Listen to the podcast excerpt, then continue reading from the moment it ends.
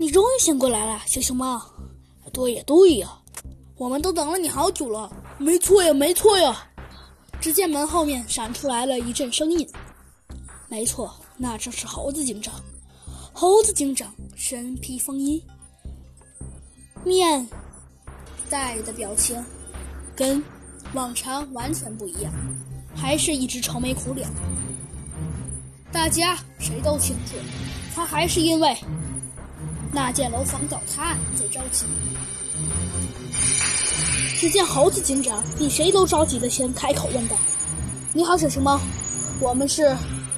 你们是谁呀？我我我我不认识你们。你当然不认识我了，我是猴子警长，他是小鸡墩墩，他是我的师姐兔子警长，而他是……我没错，我我我就是最有品位的坏蛋，弗兰熊。呃，对，他就是弗兰熊。我想向你们调查一下，小熊猫，请问你的爸爸是谁？”呃，我的爸爸，我记得我的爸爸好像是一头鹿。嗯，一头鹿？怎么可能呢？你再好好想一想。哎，没错呀，没错呀，我们可是好不容易把你救到这里的。要是要是你在……这时忽然一个非常不好的想象从猴子警长的脑中闪过。